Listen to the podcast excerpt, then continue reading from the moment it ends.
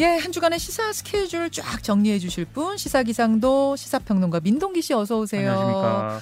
오늘 주요하게 살펴봐야 할 일정 뭐 있습니까? 오늘부터 목요일까지 3박 4일 동안 을지 연습이 시행이 됩니다. 예. 이게 국가 비상 대비 태세 확립을 위해 전국 단위로 실시하는 정부 주관 비상 대비 훈련인데요. 네.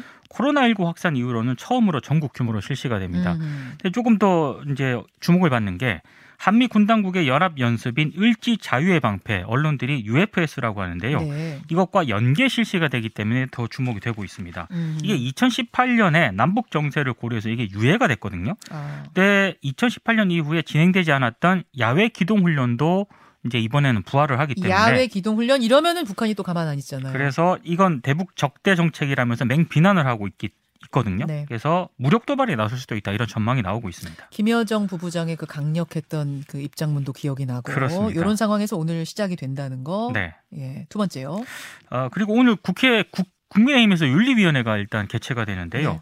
그 비, 솔직히 비 좀 왔으면 좋겠다 수해 현장에서 김성원 의원. 김성원 의원의 징계 문제가 논의가 된다고 합니다. 뭐 오늘 결론이 날지는 모르겠습니다만 오늘 그 문제가 논의가 될 것 같습니다. 그래요. 화요일로 넘어가죠. 한국은행이 8월 소비자 동향 조사 결과를 공개하는데요. 예. 향후 1년 소비자 물가 상승률 전망치인 이른바 기대 인플레이션율을 발표를 하거든요. 네. 지난 7월 조사에서 이 지표가 역대 최고 수준인 4.7%를 기록을 했습니다. 음흠. 네, 6%가 넘는 소비자 물가 상승률을 계속 보이고 있잖아요. 네. 그래서 기대 인플레이션 이 이번 달에도 기록을 경신할지가 관심이 좀 아. 모아지고 있습니다.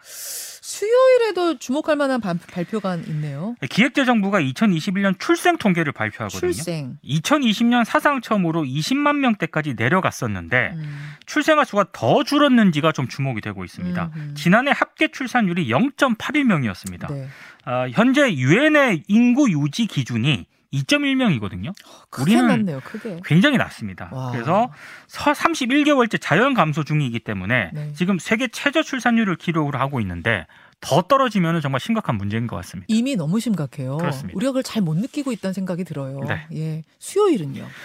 이 공정거래위원회가요, 이 국내 스마트폰 제조사를 상대로 안드로이드 운영체제 탑재를 강요했던 구글에 대해서 음. 수천억 원의 가징금을 부과한 적이 있었거든요. 이른바 OS 갑질. 그렇습니다. 그런데 이 구글이 이 공정거래위원회의 이 결정에 불복을 해서 네. 행정소송을 제기했었는데 아, 수요일에 첫 변론 기일이 잡혔습니다. 아하. 변론 기일이기 때문에 뭐 양측의 입장 같은 게 이제 전해질 것으로 보이는데 이 소송도 한번 주목을 해봐야 될 것 같습니다. 그러네요. 목요일로 넘어가 볼까요? 한국은행 금융통화위원회가 이제 본회의를 여는데요. 네. 아무래도 뭐 미국과의 기준금리 격차 등을 고려했을 때 한국은행이 기준금리 추가 인상에 나서지 않을까 이런 관측이 좀 우세한 상황입니다. 그러면 0.25% 포인트 정도 또 올리는 거예요. 원래는 이 금리 인상폭이 음. 빅스텝 0.5%까지 가지 않겠느냐라는 전망도 있었는데 아. 전문가들 예상은 0.25% 포인트의 좀 기준금리 인상을 단행하지 않겠느냐 이런 음. 전망이 나오고 있습니다. 또 이제 인플레도 인플레인데 경기 침체도 계속 신경 써야 되니까. 그걸 너무 우려하고 있기 그렇죠. 때문에요. 네. 빅스텝까지는 아니고 한 그렇습니다. 0.25 정도 얘기 나온답니다. 네. 목요일에 보시고요. 목요일에 또 중요한 게 있어요. 국민의힘 비상대책위원회 연찬회가요 목요일하고 금요일 1박 2일 일정으로 열리거든요. 네. 근데 이번에는 뭐 국회의원 전원, 행정부 장차관 등이 참석을 합니다. 음. 그래서 뭐 정기국회 및 전국 현안 등을 논의할 예정인데 이번 연찬회에서 전당대회와 관련한 의견들이 수렴이, 수렴이 될 것인가 이게 좀 관심입니다. 아무래도 모이는 자리에서. 변수가 있지 않습니까? 이번 주에 이제 이준석 전 대표가 제기했던 가처분 신청 결과가 나와야 되기 때문에 그거 언제 나옵니까 진짜? 일단 이번 주에만 나온다라고 되어 있고요. 예. 날짜가 잡히지는 않았습니다. 지금 뭐 보도로도 전혀 예측이 안 되네요. 그렇습니다. 그래서 뭐 인용이 됐을 경우, 기각이 됐을 경우, 그렇죠. 뭐 이런 지금 예상치가 나오고 있는데 예. 날짜가 나오지 않고 있기 때문에 어쨌든 연찬회는 목요일에 그렇습니다. 네. 국민의힘. 예. 또 있습니까? 목요일에 특히 이제 저 재판 하나도 있는데요.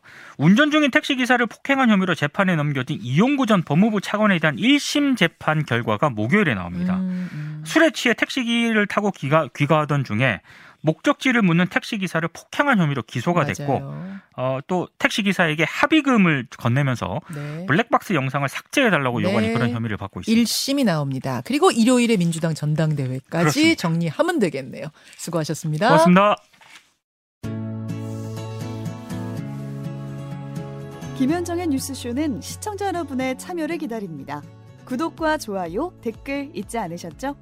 알림 설정을 해두시면 평일 아침 7시 20분 실시간 라이브도 참여하실 수 있습니다.